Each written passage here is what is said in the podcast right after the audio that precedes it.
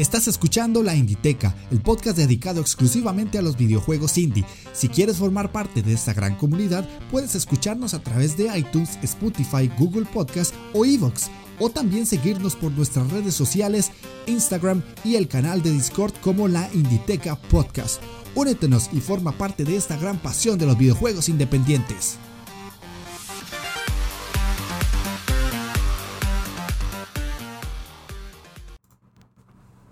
Hola jugones, ¿cómo están? Sean bienvenidos a la Inditeca, el podcast dedicado exclusivamente a los videojuegos indie.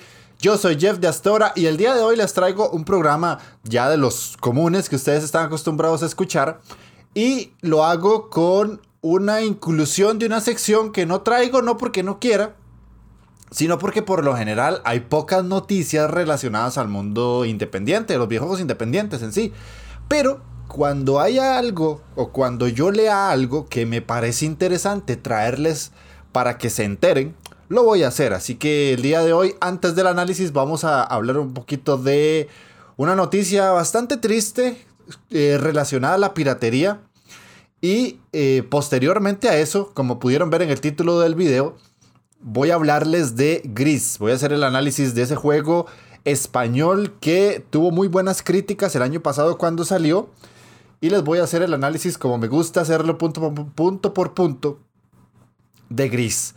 Así que sin más que agregarles, pónganse cómodos, agarren su mando, presionen Start porque iniciamos partida.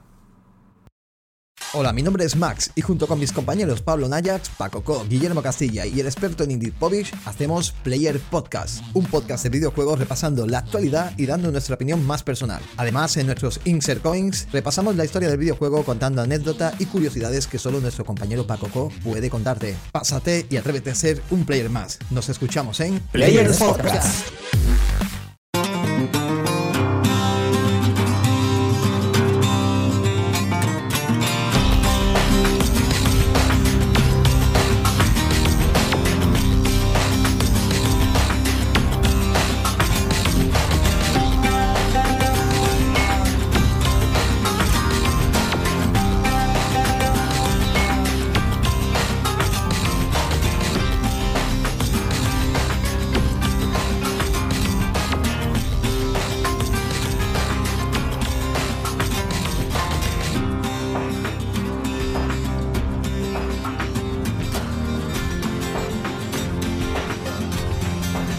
Vamos a dar inicio con el programa del día de hoy. Voy a hacer un pequeño cambio. E, es una cuestión más de teoría podcastil porque me he estado informando mucho. Eh, el podcast lleva pocos programas, este apenas es el décimo programa de la primera temporada. Y he, notado muchas cosas que no sabía porque yo hago otro podcast que es de anime y lo grabo con otras personas. Ahí sí no estoy grabando solo. Y el enfoque de ese podcast es distinto al de este que estoy haciendo porque estoy solo. Al final del día estoy solo. ¿Qué pasa? De toda la teoría de podcast y todos los videos que he visto, me he dado cuenta que yo aquí estoy sentado y hablo y me expreso hacia ustedes. ¿Qué es lo que sucede en este caso? Yo estoy teniendo una conversación en este momento con quien sea que me esté escuchando. Llámese mi mamá, llámese mi novia, llámese mis amigos, llámese alguien que me escucha muy seguido, quien sea. Lo que pasa es que esa conversación es uno a uno, porque yo le estoy hablando a una persona específica que me está escuchando. Entonces, ¿cuál es el cambio de este programa a día de hoy, a partir de hoy? Y si en los comentarios quieren escribir lo que voy a decir, lo pueden hacer porque puede ser que hayan personas que no les guste lo que voy a hacer a día de hoy. Y es que voy a empezar a hablar, literalmente, te, te voy a hablar a vos así como lo, como lo estás escuchando. O sea, voy, a tener el cambio de enfoque de la conversación porque quiero que sea una conversación uno a uno. Te voy a hablar a vos, persona que me estás escuchando en estos momentos, como si te tuviera al frente. Como si la conversación fuera entre vos y yo. Aquí en Costa Rica decimos vos. No somos de hablar de tú. Y el usted no me queda muy bien. Si bien en Costa Rica existe el usted, es algo muy formal y no, no, no, aquí en este país hablamos de voz y entonces voy a cambiar mi, forma de, expresarme y te voy a hablar a vos, te voy a preguntar cosas, te voy a contar lo que a mí me pareció el juego. Lo que yo quiero transmitirte con el juego. Si, insisto, no te gusta como lo voy a plantear y no te gusta que te hablen tan directamente, déjamelo en comentarios. Para eso está la opción de Evox y para eso está la opción de eh, buscarme en Twitter como la Inditeca Podcast y dejarme un, un mensaje directo. Entonces, aclarado eso, voy a comenzar con algo que me tiene súper ilusionado, la verdad es que sí. Yo debo agradecer muchísimo a la gente que me escuchó en el programa anterior, en el que si no lo has escuchado, te recomiendo mucho que lo hagas, porque es un programa diferente en el que yo entrevisté a una persona que se encargaba de, eh, se encarga más bien de eh, mantener un blog en el que hace un análisis de videojuegos independientes. Eh, esta persona se llama Gendo Kun, tiene un nombre obviamente de pila, pero él quiere que lo llame Gendo Kun y tiene un blog que se llama Retrorama. Entonces le hice una entrevista y creo que es el podcast a día de hoy que más rápido se ha escuchado en tan pocos días de haberse subido.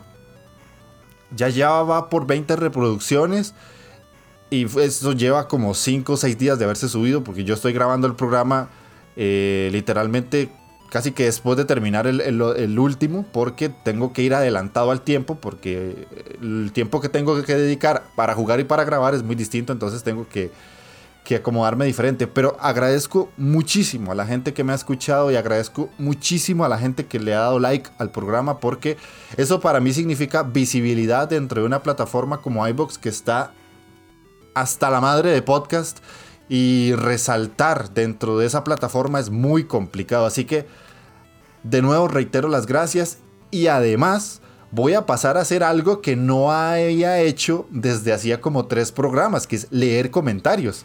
Tengo tres comentarios.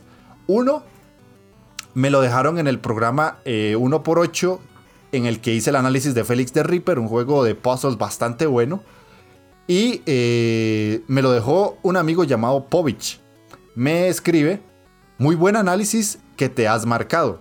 La verdad es que el juego cuesta al principio y se te puede llegar a hacer bola, pero como buen Tauro, testarudo, todo lo que empiezo lo termino. Sobre qué juegos traer yo prefiero que sean de Steam, ya que tengo PC. Entonces, Povich, con todo gusto, voy a traer un poco de juegos de Steam. De hecho, no hay problema en cuanto a plataformas. Yo les eh, les he comentado muchas veces en programas que si quieren algún juego específico que yo traiga para una plataforma específica, yo lo puedo hacer. La única consola que no tengo a día de hoy, de las actuales, es el Xbox. Si alguien lo pidiera, pues trataré de hacer el esfuerzo de conseguir uno, pero tengo PC, entonces como que hasta cierto punto estoy cubierto porque la gran mayoría de títulos salen ahí y los que no salen en Xbox salen en otras consolas y esas sí las tengo. Así que con todo gusto Povich y gracias por dejar el comentario.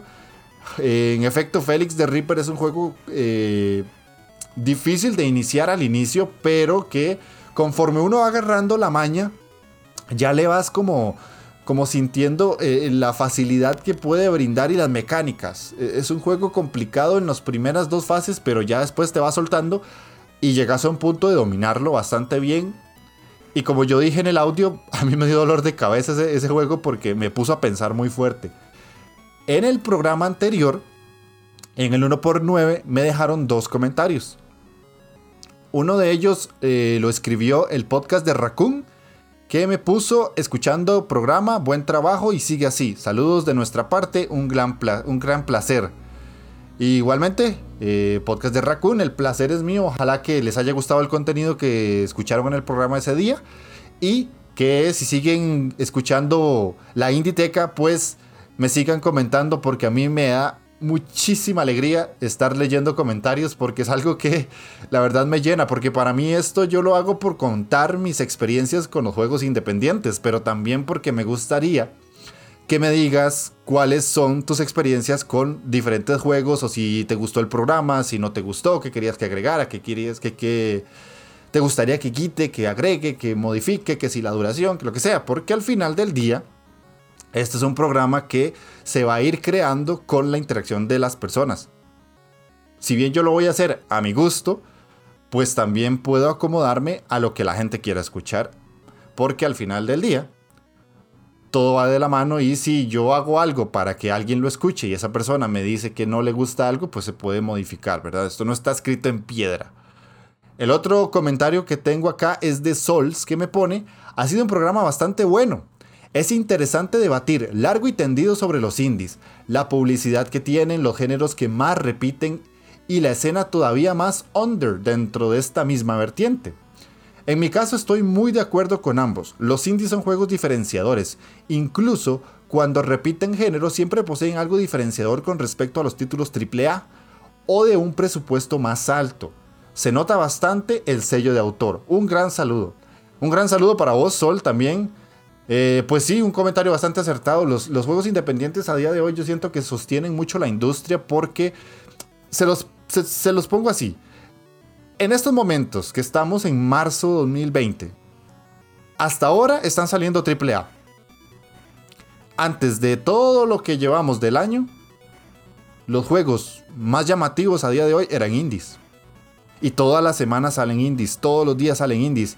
Y no necesitamos como jugadores, o ya no tenemos esa necesidad más bien de decir, puta, no sale nada, qué pereza, no sé ni qué jugar. No, porque ahora con los indies tenemos un sinfín de opciones para todos los gustos, que eso fue más o menos lo que hablamos Gendo y, y yo en el programa anterior, que insisto, si no lo han ido a escuchar, vayan, porque primero es un programa interesantísimo y segundo, hablamos de una lista de juegos bastante buenos que yo sé que por lo menos uno te puede llamar la atención y lo pones en el wishlist y lo vas a jugar sí o sí, o por lo menos lo vas a comprar. Eh, esos son los comentarios que me dejaron. Insisto, eh, si quieren escribir algo más, háganlo, en serio, háganlo. A mí me encanta, me encanta leer comentarios porque así yo sé si estoy haciendo bien el trabajo o no y si el programa tiene el impacto que estoy buscando o no. Entonces voy a empezar con la noticia. ¿Qué pasa? ¿Por qué hay una sección de noticias en el décimo programa y no en los programas anteriores?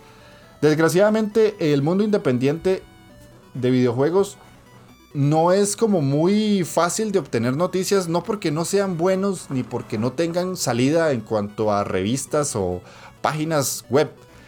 El detalle es que por lo general la gran mayoría de noticias importantes son de juegos AAA o de compañías grandes o porque hay algún tarado por ahí en alguna parte del mundo que siempre se jala alguna torta o hace alguna cosa estúpida y salen las noticias, o pasa algo bueno y sale una noticia o lo que sea. Los desarrolladores indie por lo general no tienen como ese nivel de... de... ¿cómo decirlo? De llamar la atención o de hacer alguna cagada que llame la atención de los medios de, comunicación de videojuegos. El indie está, yo me lo imagino siempre sentado en su casa, en su computadora, desarrollando el juego con los pocos ratos libres que tiene y lo que más le importa es sacarlo a la venta. Así que es interesante ver cómo contrasta la idea de que el AAA es AAA y hay mucho dinero de por medio y eso tiene consecuencias hasta cierto punto negativas, mientras que el indie lo que más le interesa es como, cómprenme el juego, jueguen mi juego. Entonces, por eso es que hay una sección de noticias hasta ahora, porque yo paso buscando noticias y no hay. En serio, es que no hay. Si, usted quiere que yo hable de noticias o, tenés la intención de que yo hable y me puedes pasar alguna noticia, hacelo. No porque yo esté pidiendo que me hagan el trabajo, sino porque yo ahorita les puedo eh, asegurar que sigo fácilmente unos 200 o 300 desarrolladores de videojuegos indies en Twitter. Pero esa gente lo que publica son trailers de lo que están haciendo, eh, avances de, alguna parte que han hecho específicamente para el juego, o algún personaje nuevo. O sea, esa gente no, no tiene nada de polémica. Y si la tiene, pues a nadie le importa. Porque al final del día, gente que, insisto, yo me los imagino sentados en la casa programando. o diseñando, o haciendo música, o lo que sea. No, no les importa salir a decir ahí que, que no salieron en una serie, o que tal vez, como pasó ahora con Cory Barlow, que puso en Twitter que, ay, qué lástima que no sacaron una serie de God of War, yo quería una, no quería una de Last of Us. o sea, esas cosas no pasan en el mundo indie. O si pasan, pues nadie les hace caso.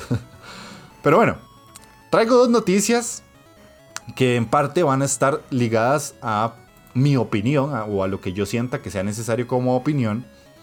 Y me gustaría que me debatieras en comentarios si realmente yo estoy en lo correcto o no, o si te parece que lo que estoy diciendo es algo realmente interesante, o lo podemos obviar y simplemente sigo con un análisis. De igual manera voy a traerles ciertas noticias cuando aparezcan, no porque me parezca que la, que la sección no sea relevante, sino porque hasta cierto punto, si una noticia de un videojuego indie es necesaria mostrarla y darla a conocer, quiero que ustedes se enteren. La primera de estas es la que yo digo que me parece más triste. Y es que desgraciadamente hace prácticamente una semana salió un videojuego que se llama Beautiful Desolation. Es un juego que es muy llamativo, es bastante impresionante cómo se ve. El detalle es que los desarrolladores, que se llama, el estudio se llama Brotherhood, Brotherhood Games, presentó un comunicado en el que dicen que desgraciadamente uno de cada 50 jugadores están jugando el juego pirata.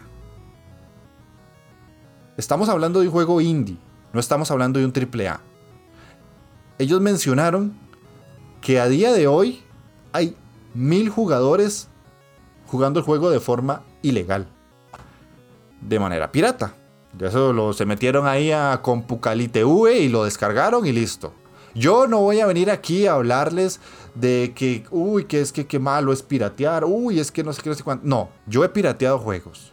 Yo lo he hecho y creo que no soy solo yo y mucha gente lo ha hecho. Y posiblemente vos que me estás escuchando en algún momento lo hiciste o tuviste un PlayStation con juegos pirata o un Play 2 con juegos pirata o lo que sea. Un 360 con juegos pirata, yo no sé. Es muy difícil decir que no has pirateado un juego. Entonces yo no voy a venir aquí a, decirte que yo critico a esta gente que lo piratea y que son una basura y son una mierda de gente porque no, ese no es el punto porque yo lo he hecho. Entonces sería hipócrita de mi parte venir a expresar eso y, a la vez eh, criticar a gente que lo está haciendo. ¿Qué pasa? Que yo desde un tiempo para acá, desde que tengo ingresos económicos, yo procuro jugar siempre juegos de forma legal. Y en PC son juegos estúpidamente baratos como para tener que piratearlos. Desgraciadamente se está dando este caso. ¿Y qué pasa? Les voy a leer lo que pusieron los desarrolladores explícitamente, lo que ellos dijeron. Y cito textual, por favor, si van a apoyar este proyecto, al menos compren la banda sonora. Se los agradeceríamos mucho ya que podríamos continuar haciendo juegos. The Brotherhood es un estudio compuesto literalmente por dos personas sentadas en una habitación no tratamos con megaproyectos y títulos de gran presupuesto. Desde el fondo de nuestros corazones les pedimos que si juegan Beautiful Desolation y lo disfrutan, por favor tírennos algunos pesos o dólares. Tenemos una página para piratas donde pueden donar un dólar. No los contactaremos ni intentaremos averiguar quiénes son. Solo queremos seguir desarrollando juegos para nuestros fans. Y necesitamos todos los recursos que podamos para obtener y continuar haciendo videojuegos. Cierro cita.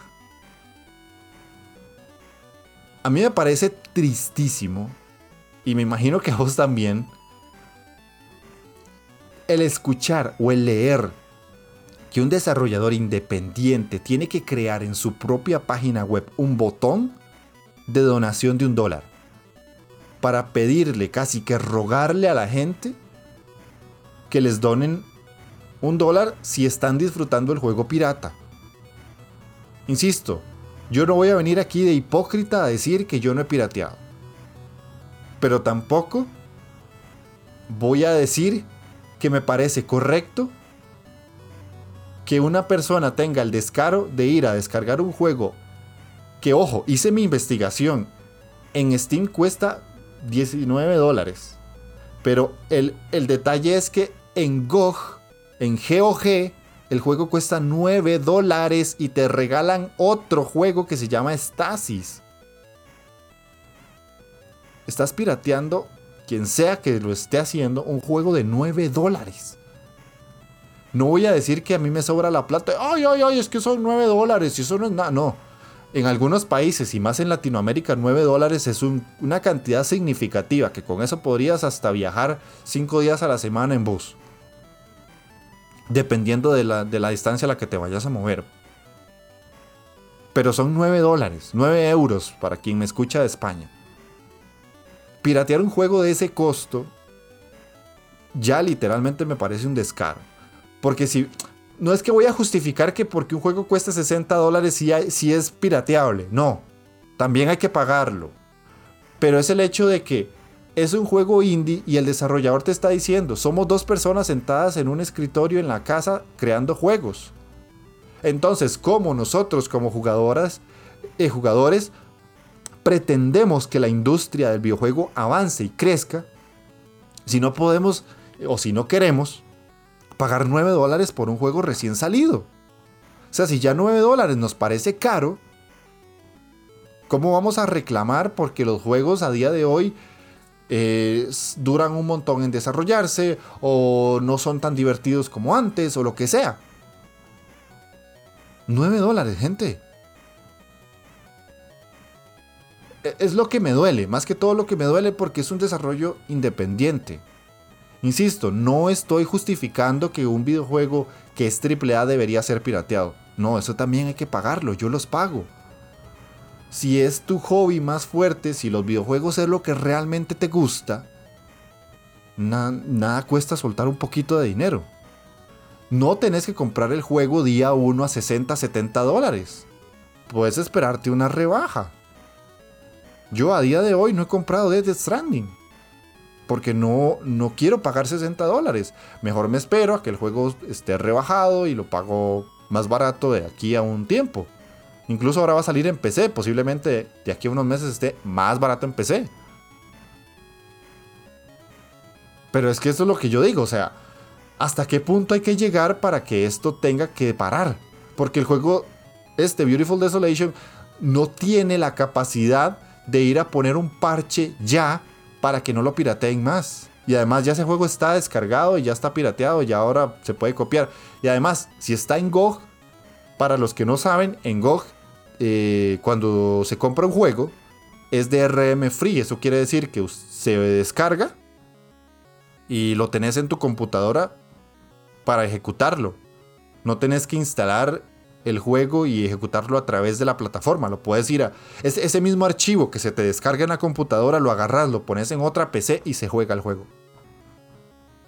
Entonces, piratearlo es sencillísimo. O sea, yo podría fácilmente tener todos mis juegos de GOG y subirlos a un Google Drive y alguien los puede descargar y los juega. Porque es DRM free. Pero esa es la primera noticia y desgraciadamente la primera noticia de esta sección es una mala noticia. Si pueden, vean el juego este Beautiful Desolation y, apoyen una, una, buena causa en el sentido de que el juego es bueno y, si les llama la atención, cómprenlo. Y aquí sí hablo en, en plural porque eh, entre más personas compremos el juego, ya si no te gusta, pues obviamente no lo vas a comprar, pero entre más personas les ayudemos a estos chicos de, Beautiful, eh, de, Brotherhood eh, Games, pues posiblemente vayan a sacar un, nuevo juego. Y, en serio, si ustedes ven un tráiler, el juego se ve muy llamativo, se ve muy bueno. No lo he jugado, pero lo voy a pagar. Porque por mis cojones que lo quiero pagar. porque me da cólera, es que me da cólera. Ahora bien, la otra noticia que te traigo es una noticia bastante buena, bastante positiva, y es que el día de ayer en Twitter me di cuenta que hay un videojuego independiente que se llama Yes Your Grace. Sí, Su Majestad, traducido en español, que llegó a estar como número uno de ventas en Steam. Tome esa. Tome esa. Un videojuego indie número uno de ventas en Steam. Y ojo, que no le ganó a cualquier jueguillo pedorro que saliera detrás de él es número uno de ventas sobre la remasterización de Halo. Así de sencillo. Yo sigo al desarrollador en Twitter y el hombre estaba encantadísimo. estaba que no cabía en sí de la alegría. Y estaba súper agradecido con todo el mundo porque su juego que él nunca se imaginó iba a estar número uno de ventas en Steam lo logró. Él iba poniendo como, como las las metas o los logros. Y al inicio de la mañana puso, estamos de octavos, ahora de sextos, ahora de terceros. Y al final de la noche ya estaban en número uno de ventas en Steam. Es bastante impresionante. Por eso es que yo eh, te, digo que los videojuegos indie a día de hoy ya son algo que mucha gente le toma la importancia que requiere hay que cambiar ciertas mentalidades de personas que a veces piensan que los indies son juegos pedorros, que no son buenos, que tienen gráficos feos, que todo es pixel art, que todo es Metroidvanias y, así. Pero no, hay buenos títulos allá afuera, hay muy buenos juegos. Y esto lo demuestra. Es una noticia corta, sencilla y, puede significar poco para mucha gente y puede sonar hasta tonta para otros. Pero para mí es relevante porque es, es el hecho de que llega un juego potente como Halo y hay un indie que lo supera en ventas. Y eso es lo que más me impresiona y lo que más me encanta.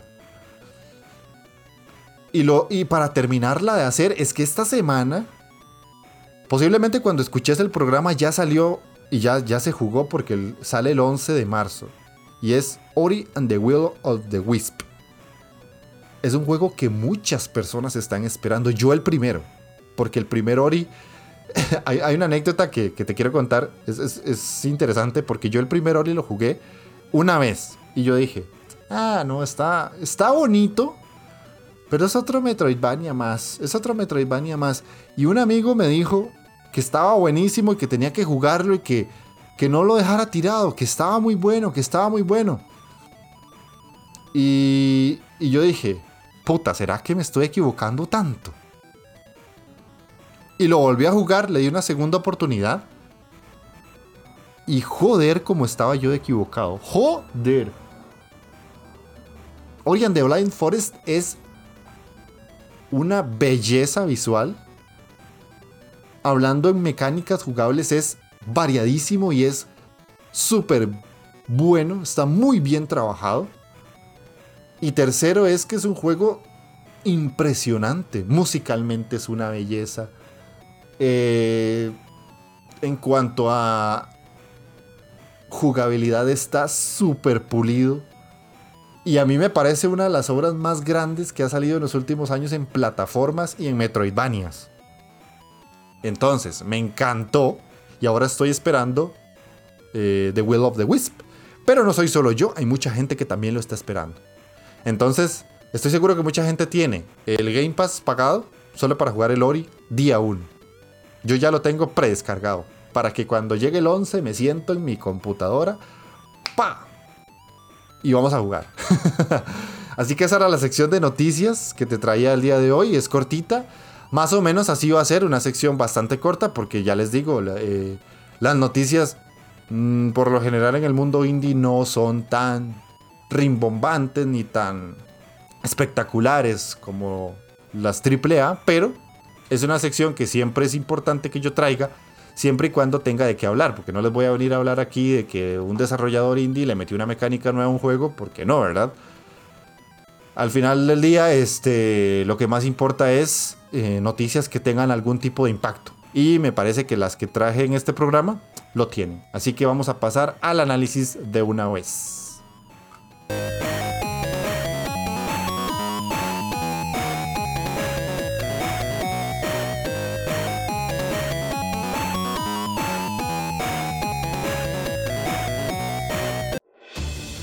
Guerreros, futbolistas, espartanos, brujas, aliens, pilotos, ángeles, demonios, vampiros, asesinos, superhéroes, soldados, exploradores, ladrones, fontaneros. Todos ellos convergerán en un podcast semanal en el que hablarán de su gran pasión, los videojuegos. Game FM, videojuegos en clave social. Ok, ahora sí vamos a entrar al análisis de Gris. Un juego que me dejó muy impresionado, muy gratamente impresionado. Que yo, la verdad, cuando lo vi me pareció muy bonito, un juego visualmente precioso, preciosísimo. Pero que no sé por qué no me llamaba tanto la atención en el sentido de que yo lo veía y decía, "Mm, es que jugablemente, ah", como que, ah", y no me jalaba, no me jalaba, así de sencillo. ¿Qué pasa? Mi amado Game Pass subió el gris a la plataforma de PC. Entonces yo dije, pues vamos a jugarlo. Vamos a ver qué es la vara. y lo instalé y lo empecé a jugar. Y oh, sorpresa. Oh, sorpresa, me vine a llevar. Como siempre, tengo que empezar con los wikidatos y te voy a decir los wikidatos porque es importante que sepas quién desarrolló el juego, por qué existe y todo este tipo de cosas que me gusta decir siempre. El estudio desarrollador de Gris es un estudio español que se llama Nómada Studio. Estos chicos crearon esta obra y me dejaron boquiabierto, sinceramente. Y además Musicalmente el juego es una belleza y la persona encargada se llama Berinist. Ahora en el apartado de música lo voy a, a puntualizar un poco más. Gris en sí es un juego que llamó mucho la atención cuando salió porque salió en el mismo año que Celeste, si no me equivoco. Y esos dos juegos llamaron muchísimo la atención de la gente. Son, son de esos títulos indie en los que vos los ves y decís, quiero jugar esto. O por lo menos te llama la atención y, te hace voltear la cabeza. Si lo ves de reojo en un monitor o en un video, decís, hey, ¿qué es eso? Hey, quiero ver eso. eso es gris. Entonces, visualmente es un juego que llama muchísimo la atención y que me parece interesantísimo la propuesta que ellos plantean en este caso. ¿Qué pasa con el estudio Nómada? Es un estudio español, como repito, que está en Barcelona. Son unos chicos barceloneses que tienen diferentes disciplinas dentro del estudio, como ilustración, pintura, diseño gráfico. Y eh, el aspecto gráfico del juego, el aspecto visual, lo que más llama la atención, está desarrollado por un señor que se llama Conrad Roset, o por lo menos así lo ponen en la página. Se los leo textualmente. Featuring art from noted artist Conrad Roset and the music of Bernalist. Y este, este juego gris es el título debut de Nomada Studio.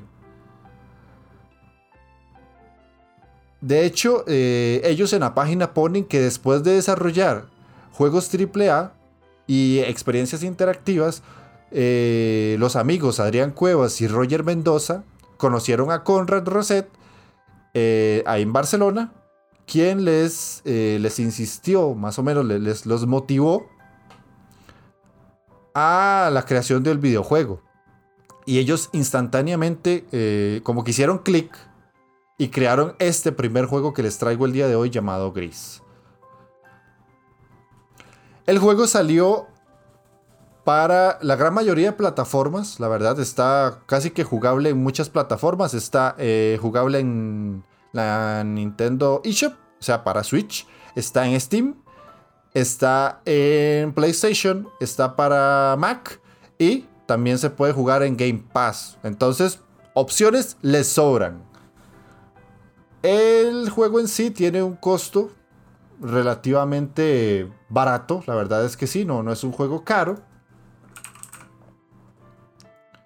Por lo menos para mí, eh, en mi país, recuerden que Steam regionaliza los precios. A mí me sale a un costo de 15 dólares. Nada más. Es un juego bastante barato que en PC se puede jugar de dos maneras. Que está la versión de, de Steam o la, como hice yo, que es por medio del Game Pass. En PlayStation el juego cuesta 16 dólares con 99. 17. Déjate de varas. 17. Eh, si alguien me escucha de España, déjate de varas. Es una expresión muy, muy, muy costarricense que es como, deja de, deja de bromear conmigo, una cosa así, para, que, para que me entiendan rápido.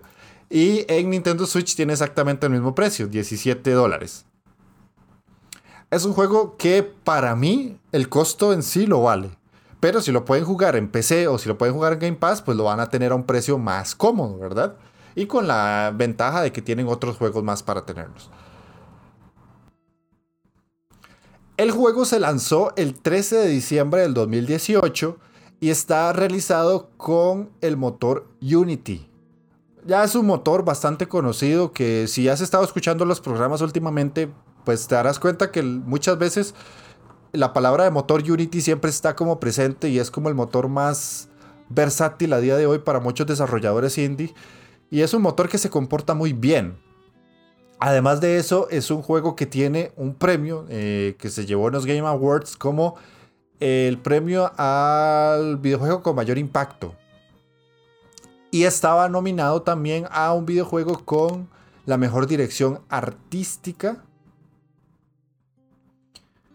eh, en los Game Awards y en los premios BAFTA del 2019 estuvo, eh, obtuvo el premio al mejor videojuego debut de ese año. También... Y estuvo nominado en los premios BAFTA como al mejor videojuego debut, a mejor videojuego con la, a la mejor música de un videojuego en el 2019. Mejor debut de un videojuego indie. Eh, también tuvo nominación a Mejor Realización Artística. Y se llevó el que les comenté, que fue en los Video Game Awards. Bastante notorio, la verdad que sí, es un juego que llamó mucho la atención, como, como te dije ahora al inicio, que pues si bien no se llevó los premios, pues dentro de la comunidad de desarrolladores, que es más que todos los BAFTA, para quien no sabe, los, premios BAFTA son los premios, digamos, más llamativos dentro de la industria. Los Video Game Awards son premios que la verdad, tanto vos como yo sabemos que en la mayoría de los casos son premios pedorros, que es más que todo por, por, por ser el bien queda, con mucha gente, con muchos juegos, pero los BAFTA tienen la particularidad de que son juegos que se premian por desarrolladores. No por Jeff Kingley o el Doritos Pope ahí que llega y tira premios a, como, ah, mejor videojuego para estar sentado en el baño, este, mejor videojuego para estar en la cama, este. Más o menos así va la historia de los Game Awards para mí. Para mí, si alguien le quiere dar importancia a los Video Game Awards, pues allá usted. Ahora bien, eh, con respecto a Wikidatos, eso sería más que todo porque si has escuchado programas anteriores, cuando yo traigo un análisis, lo que yo hago es hurgar un poquito en la historia del desarrollador. Pero Nomada Studios tiene la particularidad de que este es su primer juego. Entonces no hay nada antes de Gris. Así que no puedo agregar nada ni contarte nada nuevo. Lo que sí es que me llama mucho la atención que su ópera prima, por decirlo de alguna manera, sea esto. Porque para mí se marcaron un señor juegazo. Lo voy a decir más claro en conclusiones, pero para ser el primer juego me parece que es algo muy potente, que sacaron algo muy, muy potente. Que puede ser que a otras personas no les gustara, pero a mí me gustó bastante. Así que vamos a pasar a la parte de la historia. Ok, ya en el apartado histórico del juego, lo que nos quiere contar, lo que nos quiere narrar. Esto es un poco complicado para mí explicártelo porque siento que es ese juego en el que cada persona que lo juega entiende lo que quiere. Es ese típico juego en el que cualquier persona puede entender lo que le dé la gana y no va a estar mal. Porque el juego en sí no tiene textos. No te cuenta nada por voces tampoco, en el sentido que el personaje no habla. Entonces, yo entendí una cosa. Si vos ya lo jugaste y entendiste otra cosa, ponémelo en comentarios. Porque para mí sería importantísimo saber si yo entendí algo muy fumado y mi percepción fue una cosa rarísima que solo en mi cabeza ocurrió. o si por el contrario, vos coincides conmigo y decís, ah, no, pues sí, digamos que no ibas tan mal. Te cuento. Cuando el juego inicia, nosotros vemos al personaje del juego, que puede ser, puede ser que se llame Gris, porque no, en ningún momento dice el nombre. Nada más sale y empieza a caminar y ya. Entonces, puede que la, que la muchacha del, del juego se llame Gris pues se puede llamar azul, amarillo o verde. La verdad es que no, no sé cómo se llama. Si, si, ella es el personaje del juego, se llama Gris. Si no, pues pongámosle Matilda, por, ponerle un nombre. Eh, ella está cantando y ella está sobre una mano de. Como de. de como una estatua de, de mármol, por decirlo así, que, em, que tiene forma de una mano. Y ella está posicionada sobre esa mano y está cantando. De un momento a otro pasa algo y esa mano se rompe y ella cae al vacío y además pierde la voz. Esto es un detalle importantísimo en el juego porque al parecer ella con su voz tenía la capacidad de darle vida al mundo o a lo que la rodeaba. Entonces, cuando vos vas avanzando en aventura eh, y vas haciendo todo lo que el videojuego te plantea, vas encontrando diferentes eh, estatuas de mujeres petrificadas que están tristes o están llorando o tienen una posición como de que se están lamentando o que algo no va bien. Al final del día algo no va bien. Algo ahí en ese mundo de gris, algo está literalmente gris y no va bien. Entonces nosotros, como jugadores, en este caso se te plantea que tenés que recuperar los colores y la vida del mundo en el que está el personaje, Matilda. ¿Verdad? Entonces, en la primera pantalla, cuando nosotros vamos avanzando, podemos agarrar unas esferas que el, que nuestra personaje, que Matilda llega y, como que se traga, qué sé yo.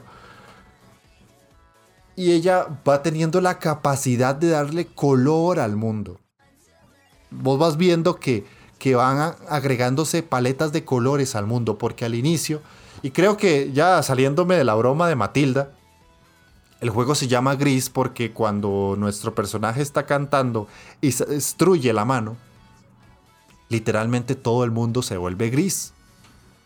Ya no hay colores, ya no hay vida, ya no hay alegría, ya no hay nada. Y todo a nuestro alrededor se pone literalmente gris. Entonces, eh, nuestra personaje tiene que ir recuperando esa sensación de vitalidad conforme va avanzando en el juego. Nosotros llega un punto en el que luego de encontrar los colores todo va cambiando y va tomando cierto sentido dentro de la historia. Hay unos animalitos que ya empiezan a, surgir cuando nosotros vemos al inicio que no pasa nada, no hay vida, no hay animales, pero conforme vamos avanzando y salen unos animalitos que vos podés ir viendo que, aparecen cuando antes no estaban, no existían. Y esos animalitos eh, tienen cierta repercusión en lo que el personaje va haciendo. Volvamos a la broma de Matilda, para decirle Matilda. Me gustó.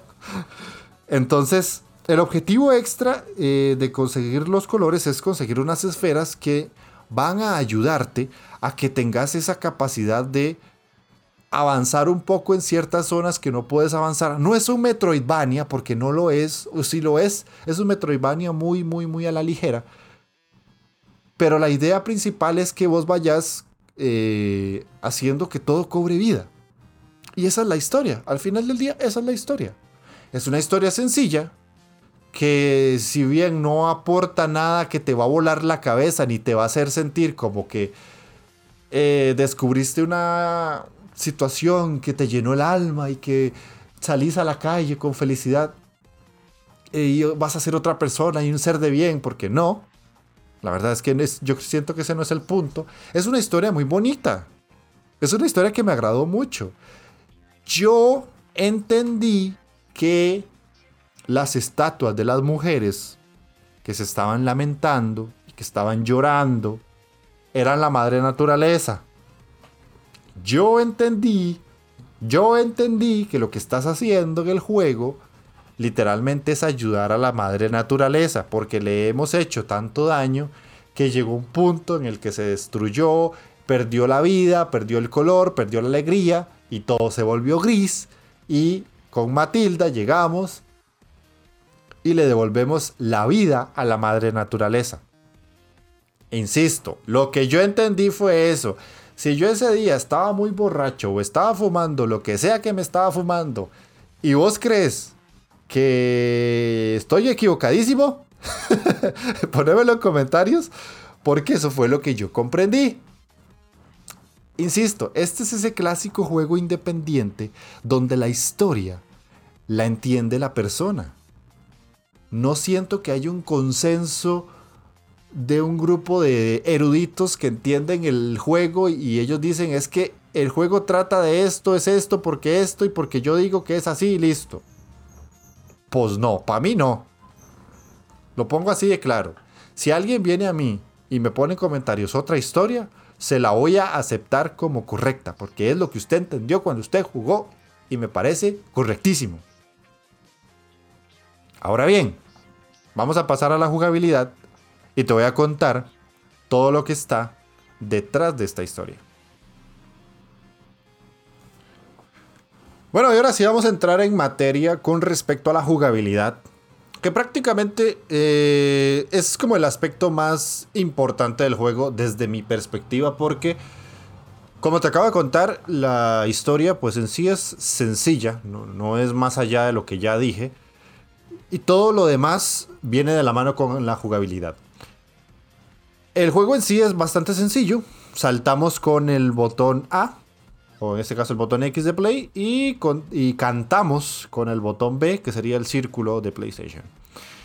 La mecánica inicial es que debemos usar el escenario y sus edificios destruidos como plataformas para avanzar y de paso conseguir unas orbes blancas, que era lo que yo te mencionaba hace un rato con lo de el objetivo del juego, más que todo. Al unirse, estas orbes forman puentes o caminos muy similares a lo que nosotros tenemos conocido desde que somos niños como las constelaciones. Entonces te pongo en un ejemplo. Tenés que subir de el suelo, literalmente desde el piso, a un edificio y previamente habías conseguido tres bolitas blancas que van flotando alrededor del personaje, de Matilda. Sigamos diciéndole Matilda. Entonces, cuando llegas a esa plataforma, que no puedes llegar por un salto normal, esas tres bolitas blancas se unen y forman un camino que puedes subir y llegar al siguiente nivel. En algunos escenarios vamos a necesitar cierta cantidad de bolitas blancas para llegar a lugares muy altos o lugares muy lejanos. En algunos casos son tres, en algunos casos son cinco, en algunos casos son menos. Pero casi que es como la mecánica que más se va a repetir en la mayoría de, de escenarios. Cuando nosotros como jugadores ya llegamos al final del escenario y completamos como todos los puzzles que hay que resolver, vamos a poder recuperar un color. Y ese color lo vamos a poder implementar dentro del el escenario y lo que sucede alrededor de Matilda En el sentido de que si, por ejemplo, en el primer mundo recuperamos el color rojo, a partir de ese momento, todas las pantallas van a tener tonalidades rojas y eso va a hacer que el juego en sí se modifique de cierta manera y hayan cosas que antes no podíamos ver que ahora sí, o que nos podían servir para avanzar en la historia, o que antes no podíamos tener, digámoslo así, y ahora sí tenemos el acceso a ellas. Cuando obtenemos un color, también obtenemos un poder o una habilidad. Entonces, lo más interesante de todo esto es que cuando esa habilidad la obtenemos, esto se activa presionando el botón X o el botón cuadrado en PlayStation. Y se puede utilizar en diferentes formas o diferentes maneras de eh, el escenario. El primer ejemplo que se me viene a la cabeza es el, poder número uno que obtenemos o la habilidad y es que nuestro personaje tiene la capacidad de modificar su ropa y, convertirlo como en un bloque. Entonces se vuelve pesada. Ella se vuelve pesada al caminar porque la ropa se le forma como una especie de cubo que la rodea y eso nos permite destruir plataformas. Entonces, lo que, lo que tenés que hacer es saltar, dejar presionado el botón X, ella, la ropa se le forma en ese cubo, se vuelve pesada cae y rompe una plataforma. Eso es una de las tantas funciones que te permite hacer eh, uno de los poderes que tiene el juego. Que vas obteniendo cuando eh, ya liberas un color. ¿Qué pasa? También hay una mecánica interesantísima con esto de la ropa en forma de cubo. Hay una pantalla donde hay una ventisca muy, muy, muy fuerte. Y eh, cuando nosotros queremos avanzar en esa ventisca, el personaje obviamente si está en su forma normal, la ventisca la empuja y no permite que ella se mueva. Pero si hacemos la forma del cubo, la forma cúbica, ella pesa y al pesar el viento no la mueve. Entonces nosotros tenemos que jugar mucho con eso. ¿Qué es lo más interesante? Y te lo cuento así. El juego no te dice en ningún momento qué es lo que tenés que hacer. Literalmente lo deja a tu imaginación. Eso es algo que me gustó mucho, porque la mayoría de juegos de plataformas tenemos un montón de tutoriales y carteles y si no sabes qué hacer, el juego te dice, tal vez deberías hacer esta cosa o tal vez deberías utilizar esta habilidad. En Gris eso no pasa. Lo que sucede es que son puzzles sencillos, porque no es un juego difícil. Este es de las pocas veces donde he traído un análisis de un juego que es fácil. Gris es muy fácil. Pero los puzzles son sencillos, teniendo esa variante de que no te están diciendo en ningún momento, ni por texto, ni por un pop-up, qué es lo que debes hacer. Así que tenés que descubrirlo vos mismo. Eh, además de la mecánica del bloque, eh, nos permite activar mecanismos que habilitan nuevos caminos para avanzar. Nos vamos a topar con un amiguito que tiene forma de cubo y él repite los movimientos que nosotros hacemos, en este caso Matilda hace. Incluso el salto del centón que les estoy diciendo, el, famoso centonazo de Mario, para que tengan como una idea muy rápida. Es el centonazo de Mario en el que él cae más fuerte. Es exactamente la misma mecánica. Y este amiguito que sale, él tiene la capacidad de que nosotros lo utilicemos para abrir otros pasajes.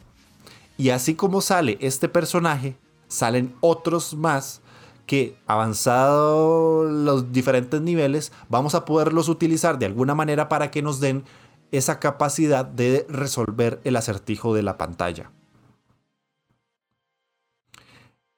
Mm, en el nivel 3 hay una situación muy curiosa porque hay unos árboles que podemos utilizar como plataforma y estos tienen forma cúbica. Esta es la mecánica que más me gustó, de hecho, del juego, porque visualmente, gráficamente lo hicieron de una manera muy, muy, muy bonita. Imagínate un árbol donde las ramas no son las típicas ramas que vos conoces, sino que tienen forma de cubo. Así de sencillo, tienen forma de cubo. ¿Qué pasa? Que esas ramas en algunos momentos concretos desaparecen y vuelven a aparecer. Pero esto se ve como una animación de caricatura, porque ahorita que entre a la parte gráfica voy a explicarte cómo es que se ve gris, como visualmente es un juego precioso y está animado como si fuera una, una serie animada, por decirlo así, para que tengas la, idea rápida. La rama del, árbol como que se cubre de un mantel rosa y después ese mantel se levanta y se vuelve a cubrir y se levanta. Te voy a dar una, una imagen visual más, más práctica. Es como cuando eh, pones un, mantel, bueno, aquí en Costa Rica le decimos mantel, pero como cuando pones un eh, tela, o sea, un, pedazo de tela muy grande sobre una mesa y eso cae y se, y se forma al nivel o a la forma de la mesa. Si la mesa es circular, la tela cubre la mesa de manera circular y cae y se ve donde la adorna. Si la mesa es cuadrada, cuando pones la tela sobre ella, hace la forma de, de ese cuadro o de ese rectángulo y la tela cae de, las, de los lados y hace como esa forma de adorno. Es exactamente lo mismo que pasa con los árboles aquí en gris. Y es algo que me encantó, es que visualmente se ve delicioso, se ve increíble. Y así con diferentes eh, partes del juego o con diferentes plataformas que vayamos a, ir eh, viendo, que no quiero contar necesariamente porque es un juego que visualmente es muy bonito que vos lo descubras por, por vos mismo o por vos misma. O sea, al final del día eh, es un juego que te atrapa más por lo visual que por la historia. ¿Qué más tengo por acá? Vamos a ver, dice, dice, digo yo porque estoy leyendo mi, mi, cuadernito de análisis. Eh, tenemos mm, después la capacidad de utilizar doble salto o utilizar un planeo. Matilda en este caso después puede planear o tenemos la capacidad de obtener la habilidad de planear de la, habilidad de doble salto. Eh, hay otra parte donde tenemos la capacidad de convertirnos como en una mantarraya y flotar de, diferentes maneras y utilizar el agua como trampolín o como canal de transporte para llegar a otras plataformas. Esto es otra mecánica que me encantó porque, por ejemplo, hay una cascada y nosotros estamos al final de esa cascada y tenemos que llegar a la parte más alta. Entonces, convertimos a Matilda en una mantarraya y hacemos que suba por esa cascada y salga impulsada hacia arriba y llegamos a esa parte donde tenemos que llegar para resolver el puzzle o superar el nivel. El juego en sí tiene un combate con un jefe, no voy a decirte cuál es el jefe, pero hay un combate con un jefe que está sencillo, es un combate fácil, es un combate muy como muy orgánico, no es nada complicado que te requiera repetirlo muchas veces. Posiblemente hasta lo puedas pasar a la primera. Pero es un combate muy bonito, muy agradable que tiene una carga narrativa muy poderosa porque es contra un objeto negro, contra un ser negro, que nosotros estamos tratando de eh, recuperar el color y la vida al mundo y este ser de sombra y oscuridad está tratando de impedirnos esa tarea. Entonces hay que combatir con este ser para que nos deje avanzar, ¿verdad? ¿Qué otra cosa más tengo por acá?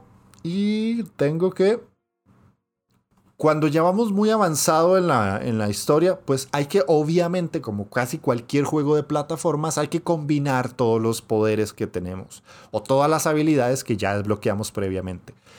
Y ahí es donde yo siento que el juego triunfa y es donde el juego más te atrapa, porque ya te pone a pensar, ya te pone en pruebas un poco más complicadas y necesitas eh, resolver todo utilizando y combinando todas las habilidades de la manera más correcta y pertinente para que no te cueste tanto llegar hasta cierto punto del mapeado.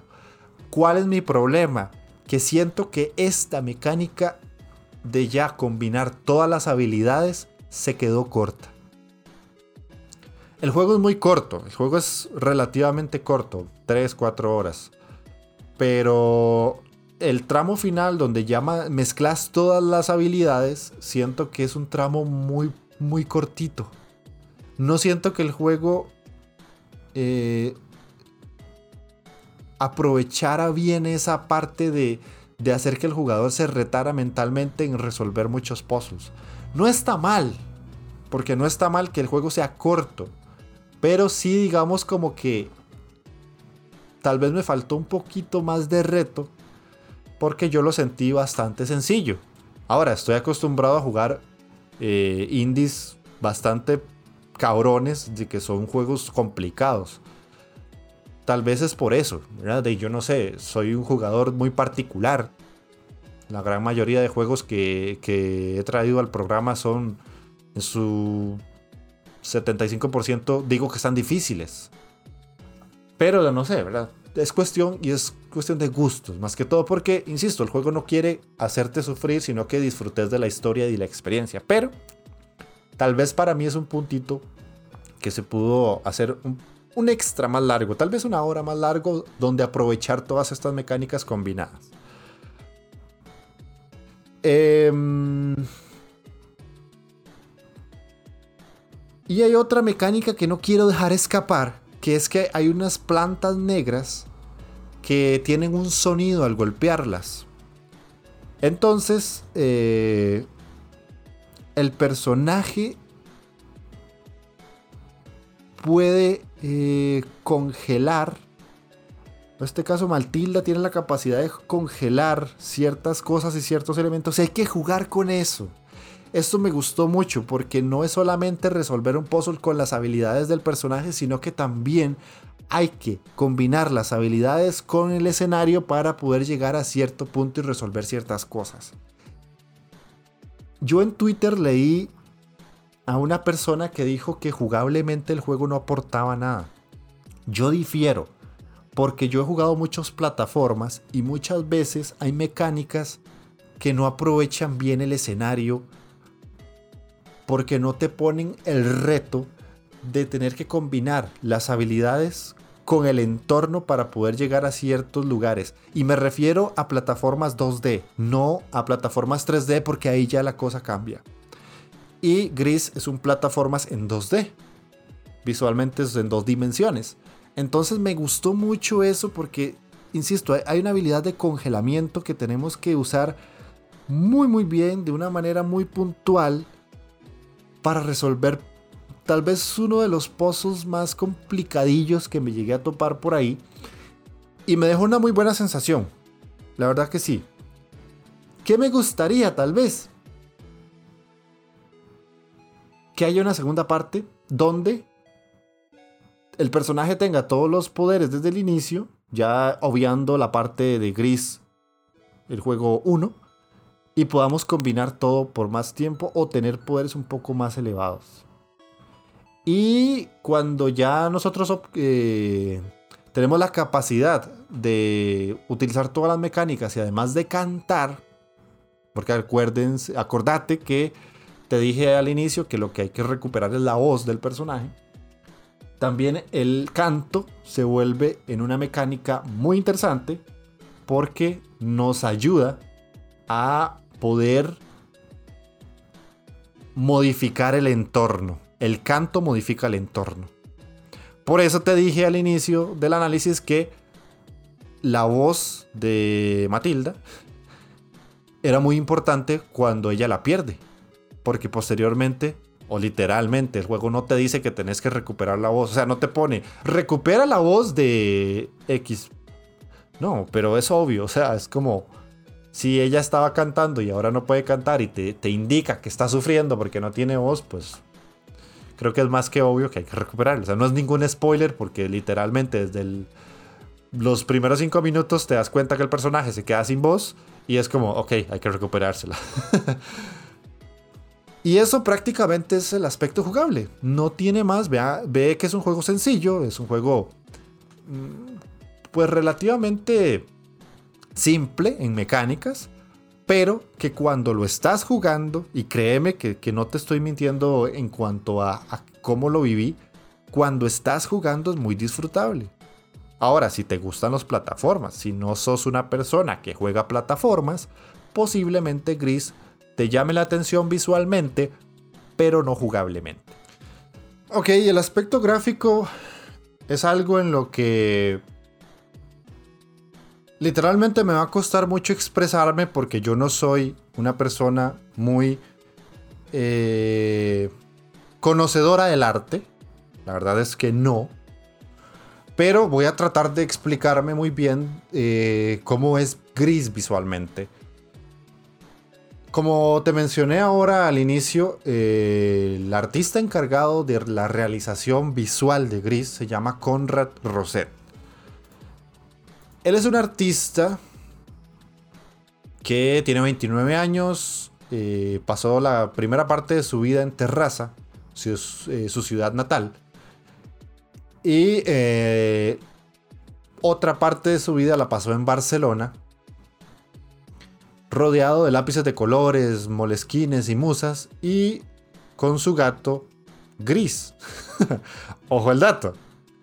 Eh, para él, el dibujo ha sido una pasión constante en su vida, y desde que jugaba con su hermano, eh, le gustaba dibujar todo lo que se le pusiera al frente. años más tarde, se formó en la Escola Yoso o la Escola Joso, disculpen, no soy, no soy conocedor de cómo pronunciar eso, de las Bellas Artes de Barcelona. Y gracias a la difusión de sus ilustraciones por internet empezó a trabajar para Sara, la marca esta Sara, la gran reconocida marca internacional. Allá, ah, ahí aprendió el oficio y la regularidad y estudiar eh, estilos de ilustradores de referencia y un año después se lanzó como freelance y trabaja para diferentes marcas y agencias de publicidad. Eh, él ha expuesto en varias galerías y museos como el Moca de Virginia, el Spoke Art en San Francisco, London Miles en Londres, Tipos Infames en Madrid, Artevistas, Misceláneas en Barcelona y escuela eh, y colabora como profesor de ilustración en Escuela de Diseño Pau. Eso es lo que dice en su página oficial.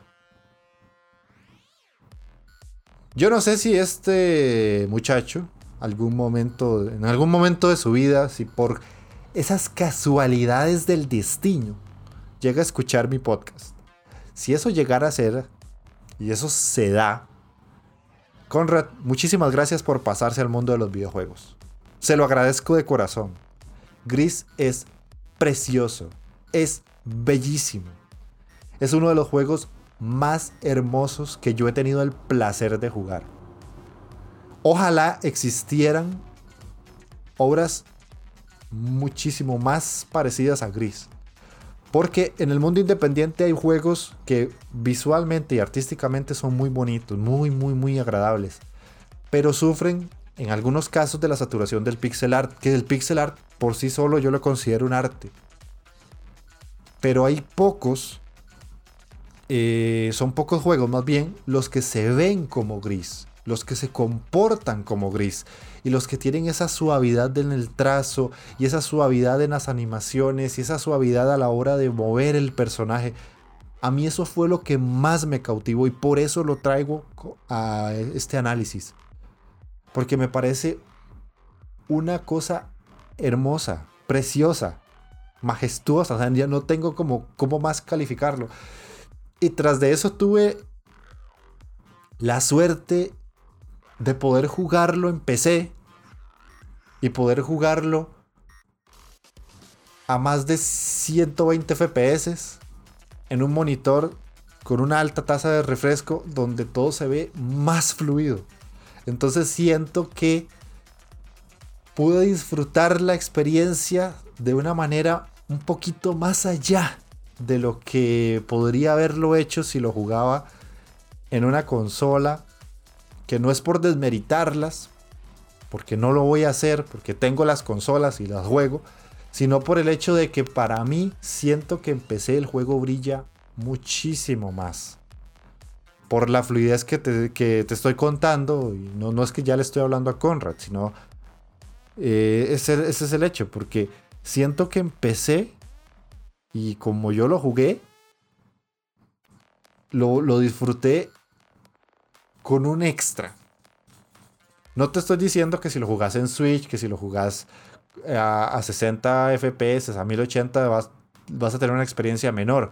No, porque no va a ser así, te lo aseguro. Pero, pero, siento que en las cualidades y características que yo lo pude jugar, disfruté de un extra. Nada más. Pero el juego se ve precioso sea donde sea. Yo siento que se ve como si fuera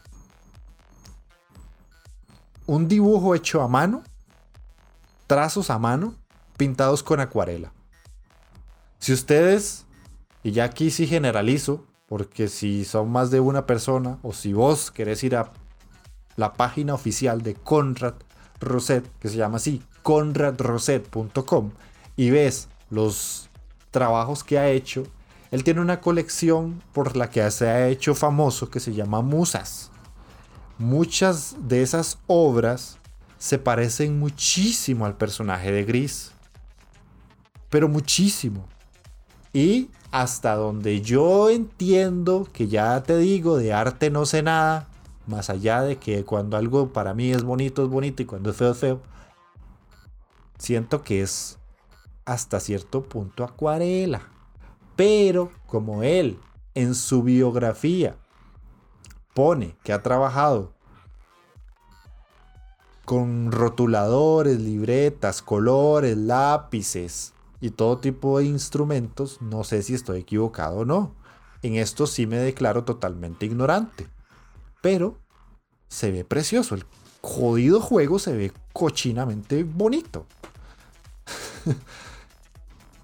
Entonces, eh, no quiero agregar más porque yo siento que ya, ya casi que tuve un orgasmo aquí hablando de la, del aspecto visual del juego. Y es que se ve muy bien.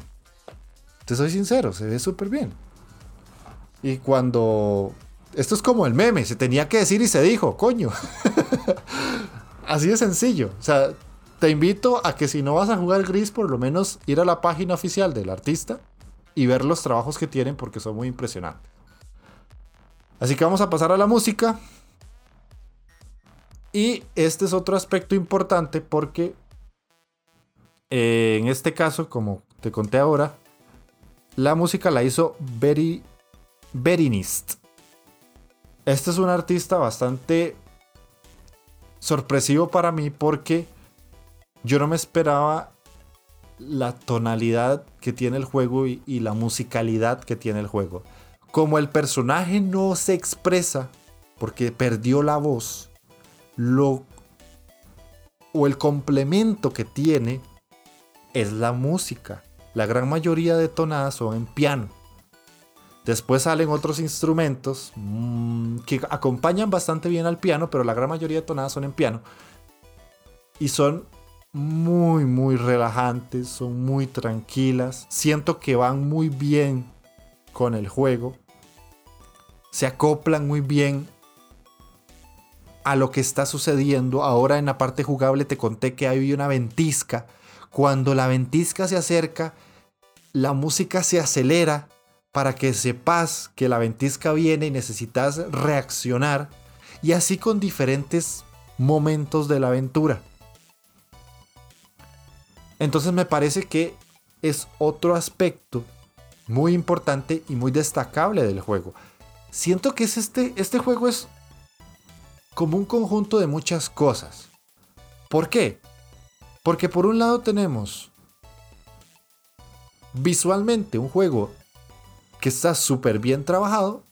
Por otro lado, musicalmente tenemos un juego muy potente porque es la parte eh, o la segunda parte más importante del juego. Y por otro lado tenemos la parte jugable y las mecánicas que son muy agradables, se sienten muy naturales y como muy fluidas con todo.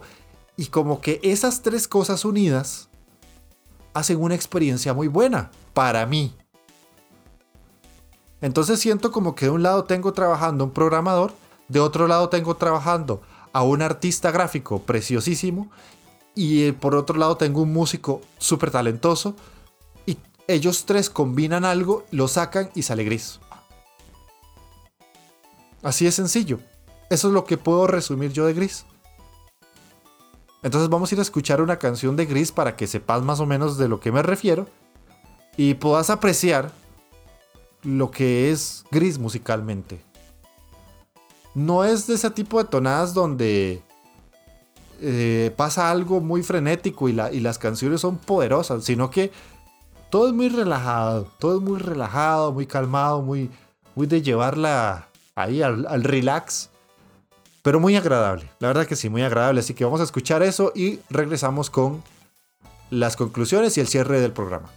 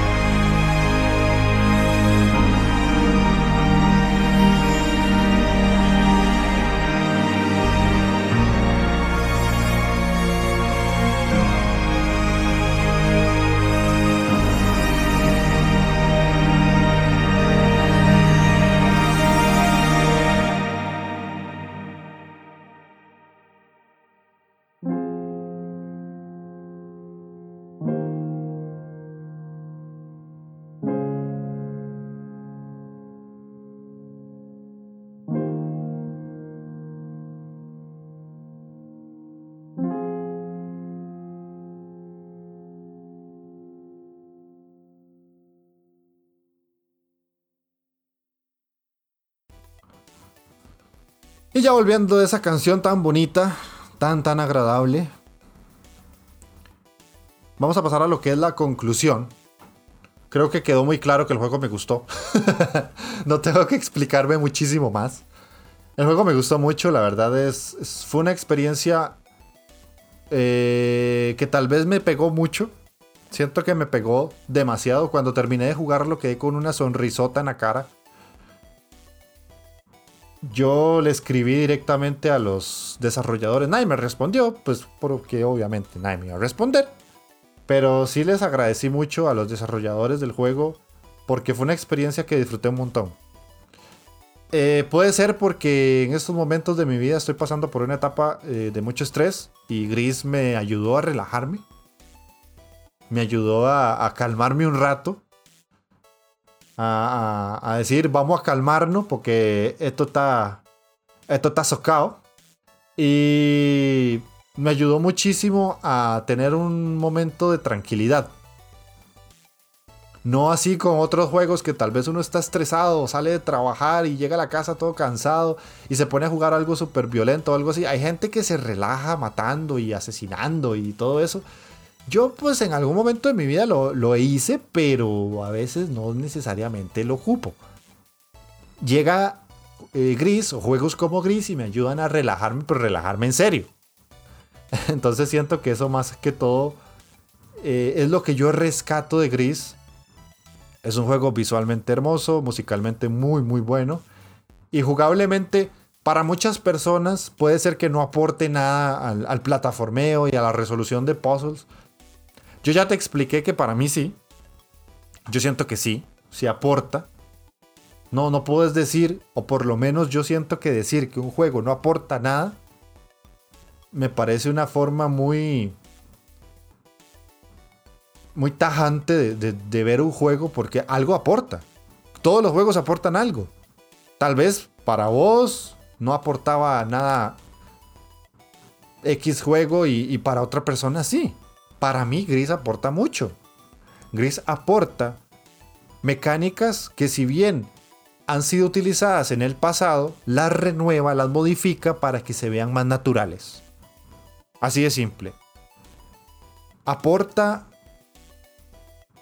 fluidez en un género que está muy eh, cerrado a que todo tiene que ser milimétrico en saltos, milimétrico en mecánicas y, precisión. Ah, me estoy refiriendo a juegos como Donkey Kong o la misma Celeste, que es un juego de plataformas, pero que tenés que medir todo casi que a la perfección y, aprenderte el escenario por intentarlo una y otra y otra y otra y otra vez, Super Meat Boy que es complicadísimo. O sea, llega y le da la vuelta y te da otra perspectiva de un juego plataformero más tranquilo, más calmado.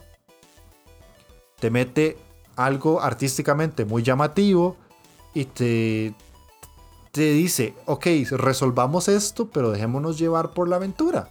Dejémonos llevar por el escenario, que el escenario se mueva junto con usted. Que el escenario lo ayude a usted sin nada más a llegar al final. Eso es lo que a mí me aporta Gris. No sé si a vos te aportado algo o no, si ya lo jugaste. Y si el análisis te gustó y querés jugarlo. Y terminas de jugarlo y me decís, no, Jeff, no aportó nada. Escribímelo en comentarios. No pasa nada. Si a mí me vienen y me dicen, usted está mamando, esto no es así, no pasa nada, no pasa nada. Si al final del día los videojuegos son interesantes porque todos obtenemos emociones y sensaciones diferentes cuando estamos jugando. Yo no soy partidario de ver juegos en YouTube. Porque para mí un videojuego es una experiencia personal en el que vos vas a disfrutar lo que vos estés jugando, no lo que estés viendo. Es como que yo me ponga a ver a alguien jugar Silent Hill o Resident Evil o algo así, y la, que, la persona que se asusta es la que juega, porque tiene el, control en las manos.